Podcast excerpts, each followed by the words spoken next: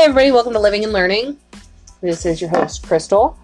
And today, our guest, because this is our testing podcast, is my fiance, Nick. You can't just nod. They can't hear you nodding. What was that? Say hi, babe. I think we should have used the first take of that.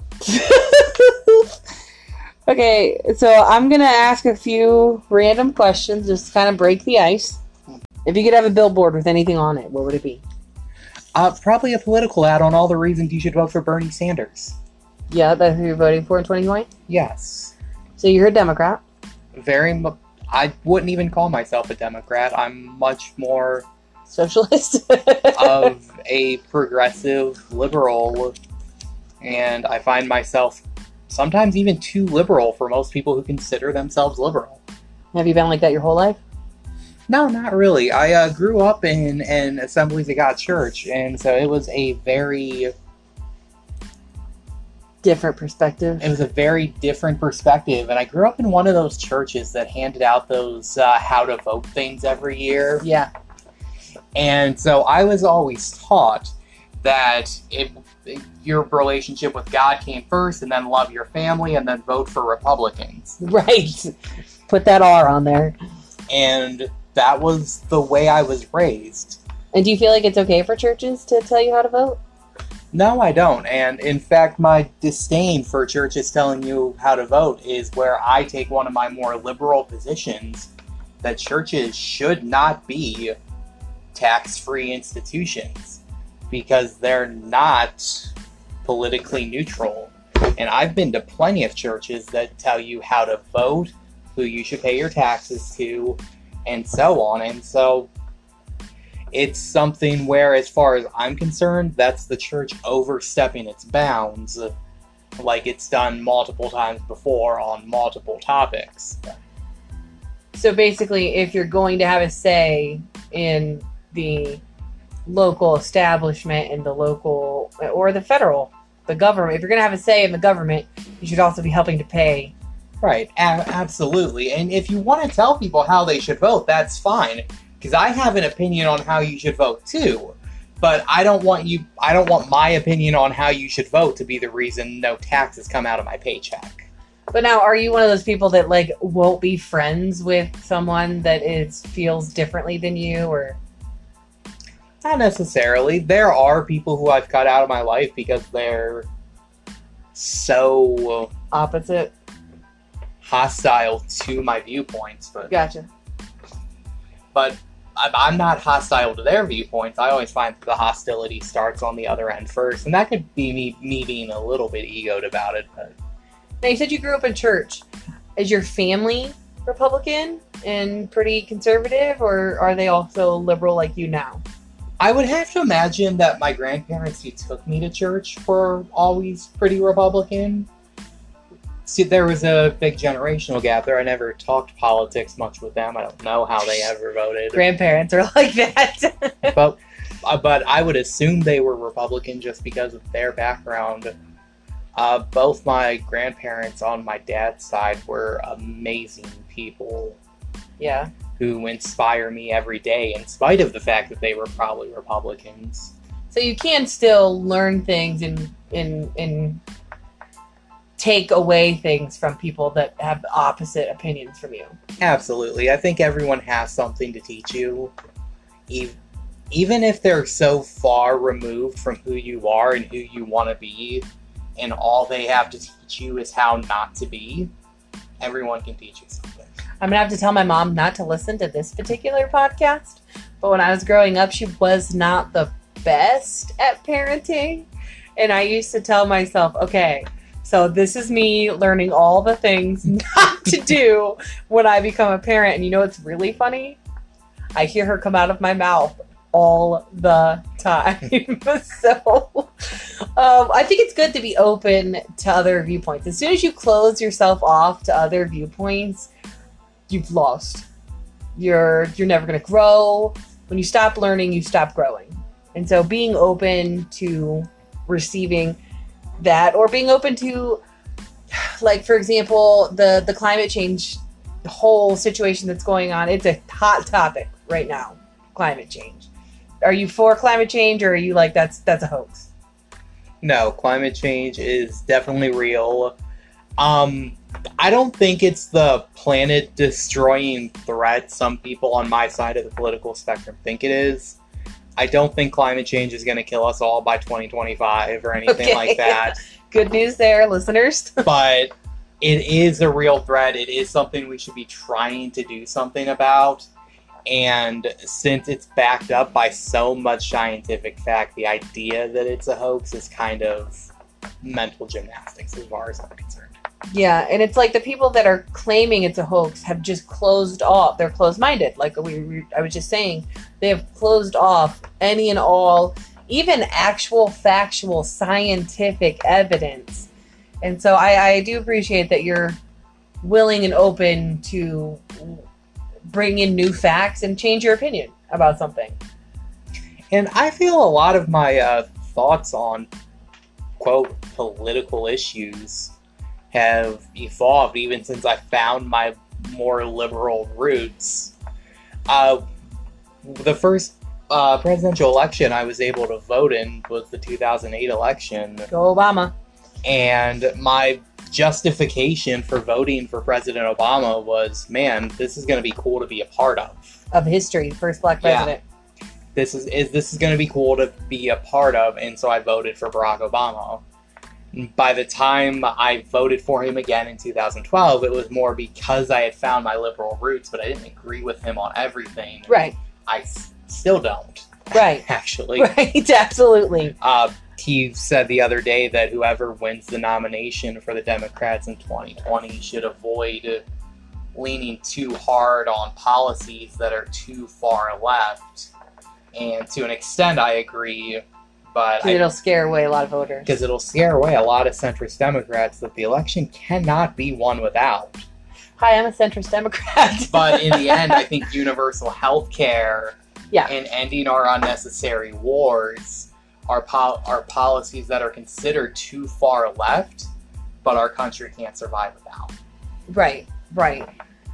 So awesome. Um, where, since we're in the politics and we're in that arena right now, and we've got the election coming up, you have mentioned Bernie Sanders once already. I have. Is that where you are hoping the Democratic nominee falls? Um, I think Bernie Sanders would have an excellent chance of winning the general election. When push comes to shove, even though I find myself more of a Bernie crowd, as the internet likes to use that term, Bernie crap. It was feeling the burn last time. uh, we've moved on. Okay, Bernie Krat. even though I find myself to be more of a Bernie crowd than a lot of Democrats are, I think the most important issue for the Democratic primary is who's going to defeat President Trump uh, because he is so far to the right, because he's so hostile to so many typical viewpoints, even ones that are backed by science, like we've talked about with climate change. Um, because he's in all kinds of uh, threatening to our country's security scandals, that defeating President Trump is going to be the most important is- issue in, for the 2020 Democratic primary. I think Bernie Sanders can do it. Yeah. Um, but I am worried about him relying on some policies that are too far out there, even for me. Yeah. Um, he's been on the record that he thinks everyone should be automatically registered to vote. And once you turn 18, there should never be a reason that you're able to lose your ability to vote. Uh, he's brought up the Boston Marathon bomber as uh, an example, and to me, maybe that's a step too far. far. Even for you, the most Even liberal for me, person I a know. very liberal person, and I don't understand how that position of his would ever help him win an election. I think he also alienate, alienates people like me that are centrist Democrats that are like, your ideas are cool, dude, but where are you getting all of the money for it? And his only response is, well, we're just going to tax the rich. Well, I mean, that's cool at all, too. But how are you going to stop Congress from giving that all to the defense budget? Or how are you going to stop Congress from giving themselves more raises? Because that's fair that they get to vote on their own raises. That totally makes sense. I want to vote on my raise. Let me. Well, I know you're the interviewer, but since you mentioned that, uh, let me flip it up for a second and just just ask how you feel about Joe Biden, the seemingly establishment centrist Democratic candidate. I don't think I'm a fan. I love the bromance that him and Obama had in the White House for those eight years. That's uh We do need more Biden memes. I don't know. those memes when President they Trump didn't was have to die just because Barack Obama's not president anymore. We Uh, need more Biden memes. honestly, and sadly to say, there is not a Democratic runner, and not like we don't have plenty. There is not a Democratic runner that I'm excited about, and that makes me kind of sad because I want to be excited for somebody to defeat President Trump. And about President Trump, now I will say, you said that some of his policies are too far to the right there are people that I know that are pretty far to the right that are not Trump fans. They think he is taking the Republican Party in a different direction than what it has stood for, and they are not keen on him. What do you think would happen if another Republican tried to run to get the GOP nominee? Well, there are Republicans in the race, and I think we're seeing that Republicans are so afraid of losing the election that they're not willing to put their necks out for somebody else because Trump does have President Trump. I don't mean to be disrespectful, even though I'm not a fan of the gentleman. Um, even though maybe some of them even aren't the biggest fans of President Trump, that he does have a built-in fan base Yeah. and that maybe the establishment Republicans are afraid of losing the election. And that's why we've seen certain states uh, come close to or even outright cancel their state's Republican primary because they have the incumbent, which it has happened before. It happened a lot in 2012. A lot of Democratic primaries were canceled because Barack Obama is going to win this. Yeah. Um, and I, it seems like there there are good Republican candidates, or good Republicans who could be good potential candidates, but I think there is just a lack of courage on that side of the political spectrum, and nobody wants to get on President Trump's bad side because he is so hostile and he can be so I don't think the turnover rate at the White House has ever been so high, honestly.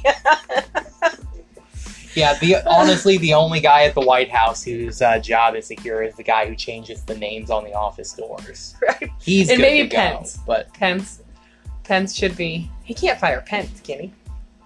yeah, the president can fire the vice president. That's crazy. And honestly, that'd be really. I don't know why he would ever want to because Vice President Pence is kind of how he keeps the religious vote in line. Yeah. But he, he could very easily get rid of vice president. And it'd be, that'd be easier than most of the people he's fired because the vice presidency isn't doesn't have to be congressionally approved like the Secretary of State does. Right. What do you foresee happening if God forbid something would were to happen to RBG? Uh, by RBG, you're referring to uh, Justice Ginsburg. Yes, Ruth Bader Ginsburg, our hero, my hero. Uh, that's my dream interview for the podcast. It's RBG. Start with somebody who happens to live with you a few hundred episodes later. But she hasn't. Her health has been declining. Uh, There have been people that have speculated that if President Trump wasn't the current president, that she would have retired with this last bout of cancer, but that she is staunchly refusing, and you can't unseat a Supreme Court justice. Right. So, in a hypothetical situation where she either retires, or I don't even want to say it, but she goes home with Jesus, or whatever you want to call Whatever that. Whatever she believes in. yeah, whatever she believes in. Um, if that were to happen during President Trump's tenure in office, do you see him trying to get a confirmation on a, another conservative? Wildly swinging the Supreme Court to the right, or do you see him trying to find someone that's more digestible to more people just so that he's able to say he got he sat three I would presume his next Supreme Court pick, if he would make one, would be a more centrist Republican. Um, for him to win re-election, it is pretty important that he's able to tell people, "Hey, look at the judges, justices I've put forward. Uh, look how they're helping our cause." uh, maintaining the Republican way on the Supreme Court. The Supreme Court right now has a really sensitive balance where there's four people who seem to be a little more liberal, uh, four people who seem to be a little bit more conservative, and then Chief Justice Kennedy's. You can't tell. yeah he's he's a chief justice all the way he's like let me check the constitution which is how your you want your supreme court justices to be i was actually pleasantly surprised by brett kavanaugh um, a lot of people assumed he was going to tear up the constitution and sit on that supreme court bench and just be like i am pushing the republican agenda and that doesn't seem to be the case No, that hasn't been the case at all. I think Justice Kavanaugh is actually doing an exceptional job, as good of a job as a Republican could do in that position. Um, he, there's been a few cases where some bias has, sho- has shown through, but there's been he's been the dissenter among a among the Republicans on a lot of seemingly okay this one's in the bag this is where we really get take it to him and i i think he's doing a tremendous job. I don't think he should have been confirmed with the scandal that was going on during his appointment. Right. And i still hold to that and i don't think justice was done during his confirmation hearings. But i'm pleasantly surprised by what he's done in his time on the court. And excuse me. I'll continue to tout that as long as he continues to be somewhat caring about the Constitution. Do you think there exists a point in time in our future that they will overturn Roe v. Wade? Which, just to be clear, we do not want them to do. I do not. I do not want them to do. I'm not going to speak for you. You can speak for yourself. Just to be clear, I believe in Roe v. Wade. I believe in the power of choice between a woman and her doctor. I don't think anyone else needs to make that decision except for those two people. But I'm asking you, how what do you feel? Do you feel like in this lifetime that there's Roe v. Wade is in danger? Well, I'll, before I answer that, I'll echo that sentiment. Uh, I grew up in a church and I didn't always believe this. And even when I first realized I was a Democrat, I didn't necessarily believe this. But I am at the point in my thinking and in my research and in my continued education on the subject where I don't even think abortion should be a political issue. Yeah. It's simply a medical issue. And the fact that a large group of what's still mostly men, even after the year of the woman in the 2018 election, Not only men, but white men. still mostly men making that decision isn't doesn't make any sense and that uh, abortion should be a safe option and decided on between a woman her doctor and nobody else Yeah. But do you see the Supreme? Do you think Roe v. Wade is in danger? i don't know that it's in imminent danger but there are Because we live in Ohio. we live Ohio in has- ohio which recently passed a not recently now Yeah, but it's still in the news because it's recently been shot down by a federal judge right. Um, a heartbeat bill that would ban abortion of any kind after six weeks or so, which is when a woman finds out she's pregnant. Um, with no exceptions. And so that's something that is obviously going to see the Supreme Court in a few years, maybe. and so, and they even when they passed that bill, Ohio even said they did it knowing that it was not going to stand. knowing there would be lawsuits and federal judges blocking it in the hopes that they can eventually appeal And a number of states have joined. all the way, and that Georgia has been there as well.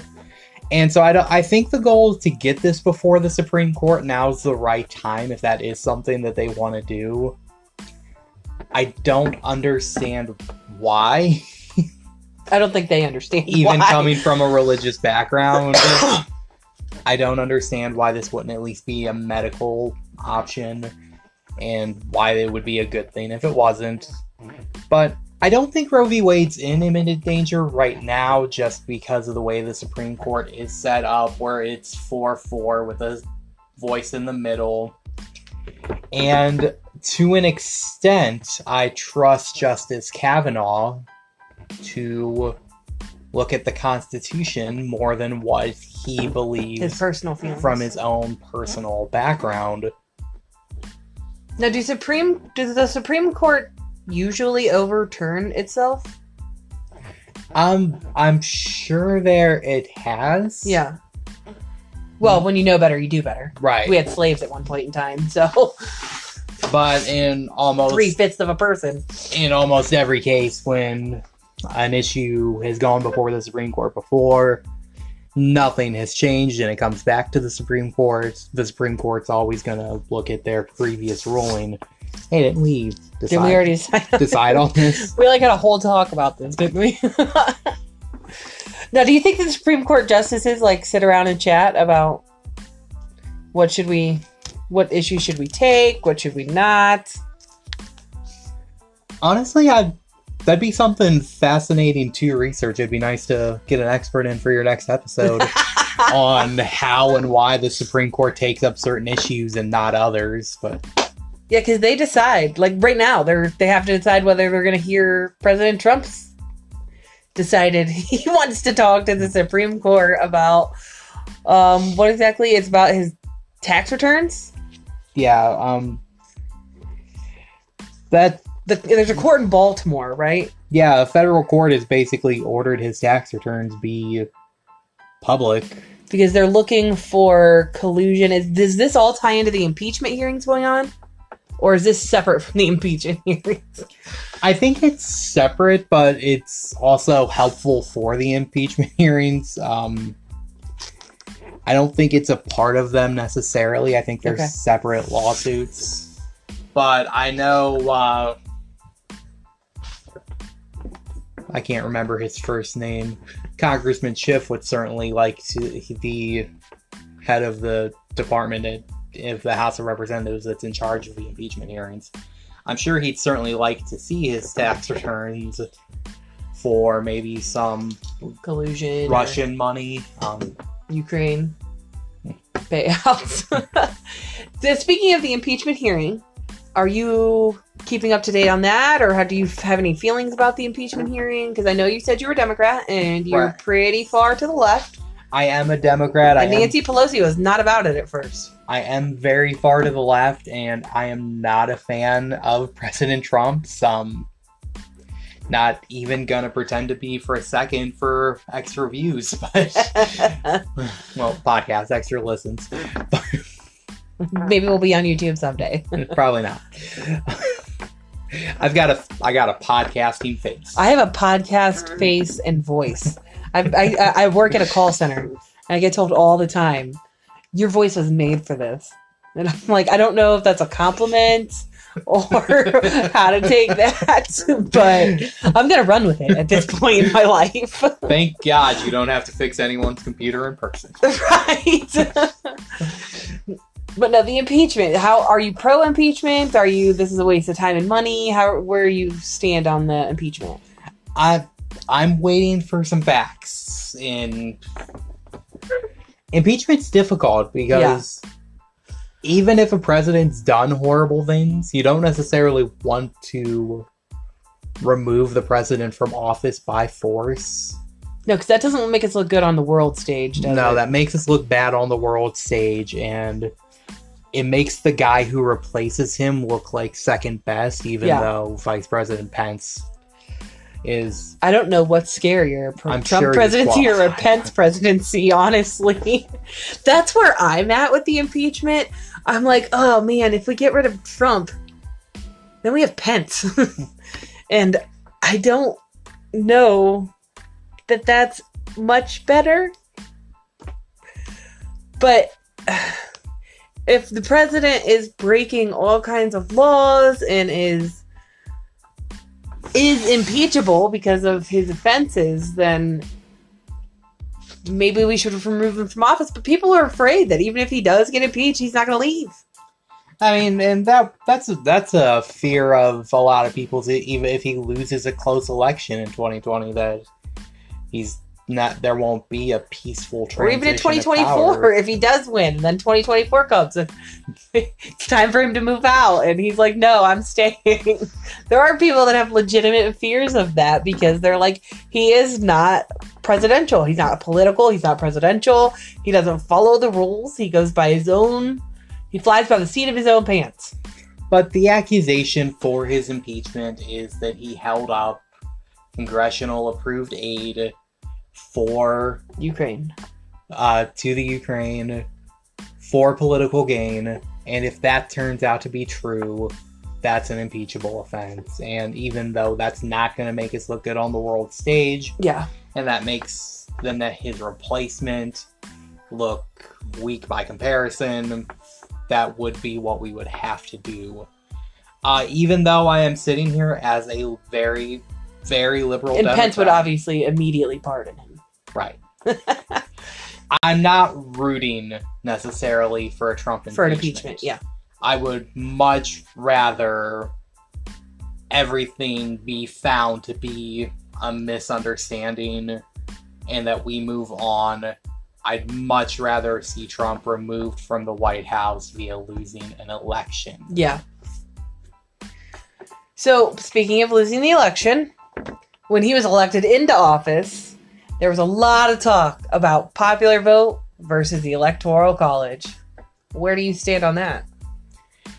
I, I really think the electoral college is an outdated system. And the electoral college exists because the founding fathers didn't trust the electorate to make their own decisions. The electoral college was to save, basically created to save the electric from their own will, save them from themselves when they got it wrong Yeah. and I think that system's very outdated. Uh, a lot. I I don't think anyone. I don't think winning states should be the way to do it because it makes certain states places you don't have to campaign. But yeah. I don't think you can salt everyone in your entire state before you go to cast your ballot. And so the idea that I'm not casting a ballot for the presidency, I'm casting a ballot for how my state votes for president is a little ridiculous. And I've always I've always felt like a little extra power because I I live in Ohio, traditionally, Traditionally a swing state, state. yep. But it's kind of weird because I don't consult everyone in this state before I go vote go vote for anything, let alone president. I don't even consult you, my life partner, all the time on who or what I'm voting for. right. No, we do not influence each other's votes. And so I I feel like we voted the same way for all three presidential elections I voted in, Yeah. but I don't know that for sure, and I'm not interested in consult in consulting my entire state about it. So I think the electoral college is outdated. Uh, it's not anything we need, although it does come from a place of bias because again, I'm a Democrat, and twice in my lifetime, uh, a inferior Republican candidate lost the popular vote, but won the electoral college and became, in my opinion, a bad president. in 2004 and in in 2000 and Oh, in 2000. and in 2016 2016. In 2000, you're talking about. about the Bush Gore election. Okay. Uh, Vice President Gore. That obviously it's hard for any political party to win three elections in a row. Yeah. People are ready for change by that point. And so Vice President Gore was always facing an uphill battle coming off two Clinton terms and the there being an impeachment There- hearing in the all of that drama that happened. uh, Vice President Gore was always facing an uphill battle, but I think he was the better candidate, and the majority of the electorate agreed. And it's a shame we didn't see what a Gore presidency could have done to head off climate change, as Vice President Gore was one of the first really famous people to recognize it as a problem. Yeah. Now, didn't something similar happen in for Bush's second term, where they the hanging chads in Florida, and it was a whole big ordeal? Or am I misremembering? I think you're misremembering. I recall all of that being a uh, 2000 problem. 2000. Okay. Uh, the 2004 election, if I recall right, and I'm sure if this ever gets posted, someone will correct us in the comments. I actually think I am going to post this. Uh, well, I'm sure some, if anyone ever listens to it, then I'm sure someone will correct us in the comments. But I recall 2004, the 2004 election not being as close. No, because it was 9/11 saved the Bush presidency. President Bush kind of had his windfall moment where on the morning after September 12th. hugging the firefighters and first responders over And then he declared victory on a ship. yeah well, we're not going to talk about We're him. still there, though. we're not going to talk about him declaring victory in a war that's still happening still happening.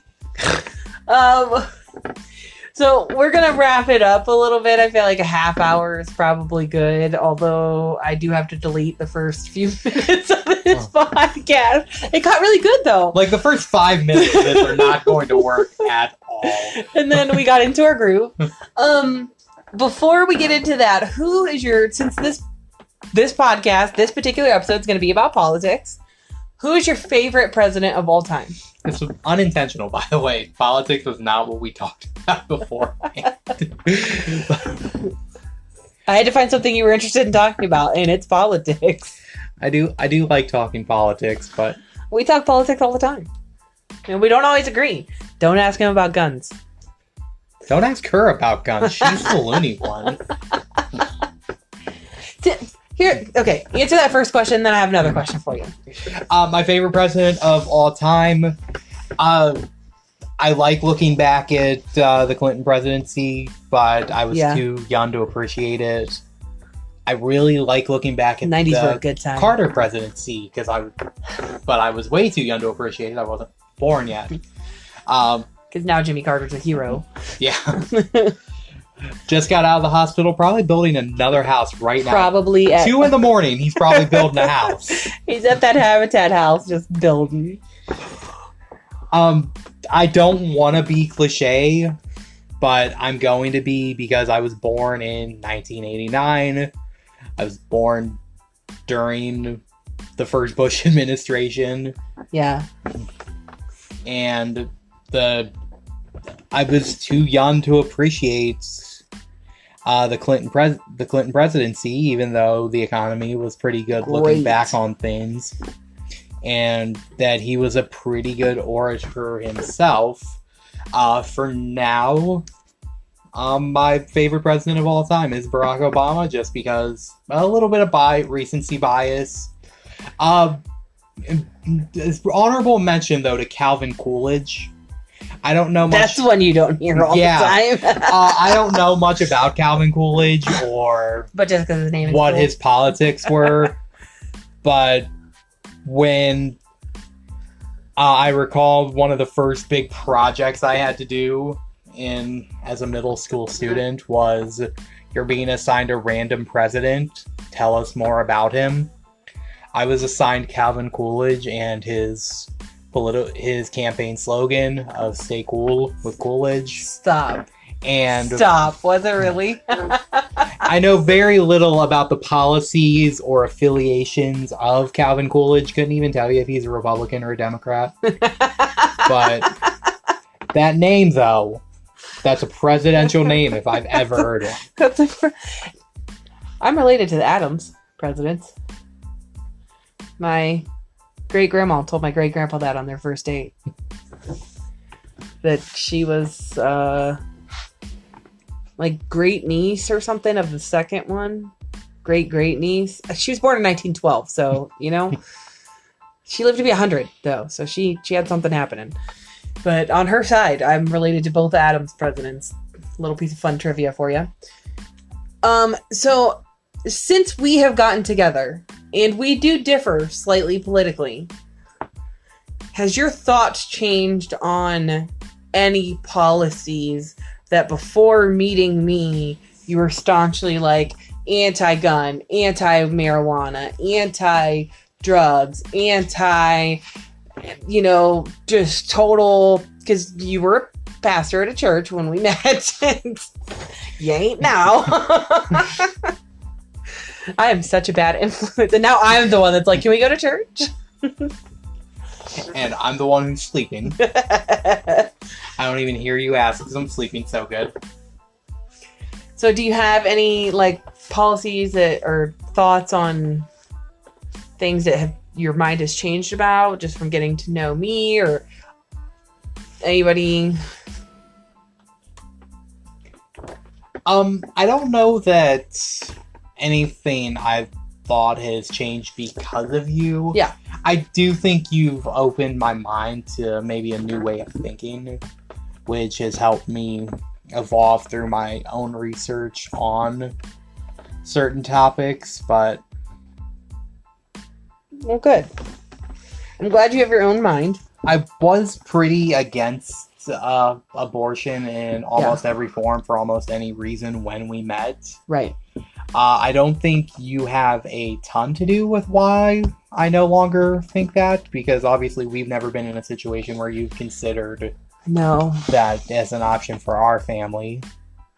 Um, but I do think um, just get just feeling like I'm able to express those thoughts and then have it learn a maybe a different way of thinking and doing my own research and feeling comfortable to do that i think i think you gained the that opinion. I think you gained the ability to question.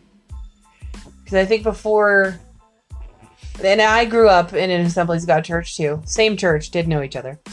Um, We're not going to shout them out. I hear I hear they're doing great now. didn't didn't even know we existed. But when I grew up in that that same that same church, um, when I when I left that church, I don't even remember where I was going with that statement. What was I saying? Uh, no, when I grew up, okay, I remember. I'm back. It's two o'clock in the morning, people. Um, when I was growing up in that church, it was frowned upon to question things. And if you did question, you were just given a bunch of verses shoved at you. And they were like, here's all the reasons you have to align with the church. Don't question anything. And so it felt like you're just supposed to believe what we tell you and stop asking questions. And so when I got out of that church and I moved away from that and I found the freedom to question and researched the questions on my own and not necessarily only using the Bible. I mean, yeah, use the Bible too, but also be using other tools. Um, I was able to open my mind more and change my own mind on certain policies and the hot topic issues, I guess. So I think that's something I saw with you too once you got out of the church and felt more free to question that you did so and did your own research and came to your own conclusions instead of just do what we say because we told you to. okay, I think this was a great podcast. It's going on 43 minutes now, but it's not going to be that long when I post it. It might be. Excuse me. I'm going to add ads. Thanks for listening to the ads, also, by the way. Um, there's a thing that Jonathan Van Ness does at the very end of his podcast that I think I'm going to start doing. I'm going to start doing. I'm going to do as well, where he says it's like the wrap up time. If there's anything that you kind of touched on that you wanted to elaborate, you got like two minutes to say the last few things that you want to say, anything I didn't ask that you wanted to talk about or that you wanted to touch on. This is your time to do that. Oh wow. All me, huh? Yep, this is you. Um, no matter how you feel about any of the potential Democratic 2020 candidates, whether you're more centrist or you're much more liberal, um, as Democrats, if you are one, of course, uh, this statement doesn't apply if you're not one. Uh, it does apply. you can zone out. Thanks for listening. uh, I think as uh, as potential Democratic voters going into this primary, we all need to agree that even Bernie Sanders, even at his most liberal, cra- liberal lefty craziness, and even Joe Biden at his most okay boomer moments, like Touchy his feely. statement today on on definitely not legalizing marijuana because it's a potential gateway drug, and his talking Stop points, it. He did not say that. and his talking points straight out of the Reagan administration. Even Joe Biden his at his most okay boomer, and even Bernie at his most crazy. Can we all agree that the 2020 Democratic candidate, based on the current field at least, anyone who comes out of that field is going to be better than Trump? Vote blue 2020. and that's what you're. That's how I. And also, most importantly, vote. Register and vote. Doesn't matter if you're Republican, Democrat, or Independent. You have a say. You have a right. Exercise it. Get out and vote. If you need help with getting registered or um, figuring out how to vote, you can visit your local library. Um, any of the librarians would be able to help you register. They would also give you information on how to vote. They they probably also find you a couple books on voting. Um, maybe you might find a book on Calvin Coolidge. Hey now. Uh, anyways, this was living and learning with Crystal and my guest Nick. I'll probably be your guest next time too. He might be my guest next time. I might even interview Asa. See how he feels about a topic. Uh, we learned a lot about politics today. I I enjoyed that. Thank you so much for being a guest, and we will see you on the flip side. Great. Are we going to bed now? Yes, probably. leave, leave that in. That's good stuff. uh, good night, people.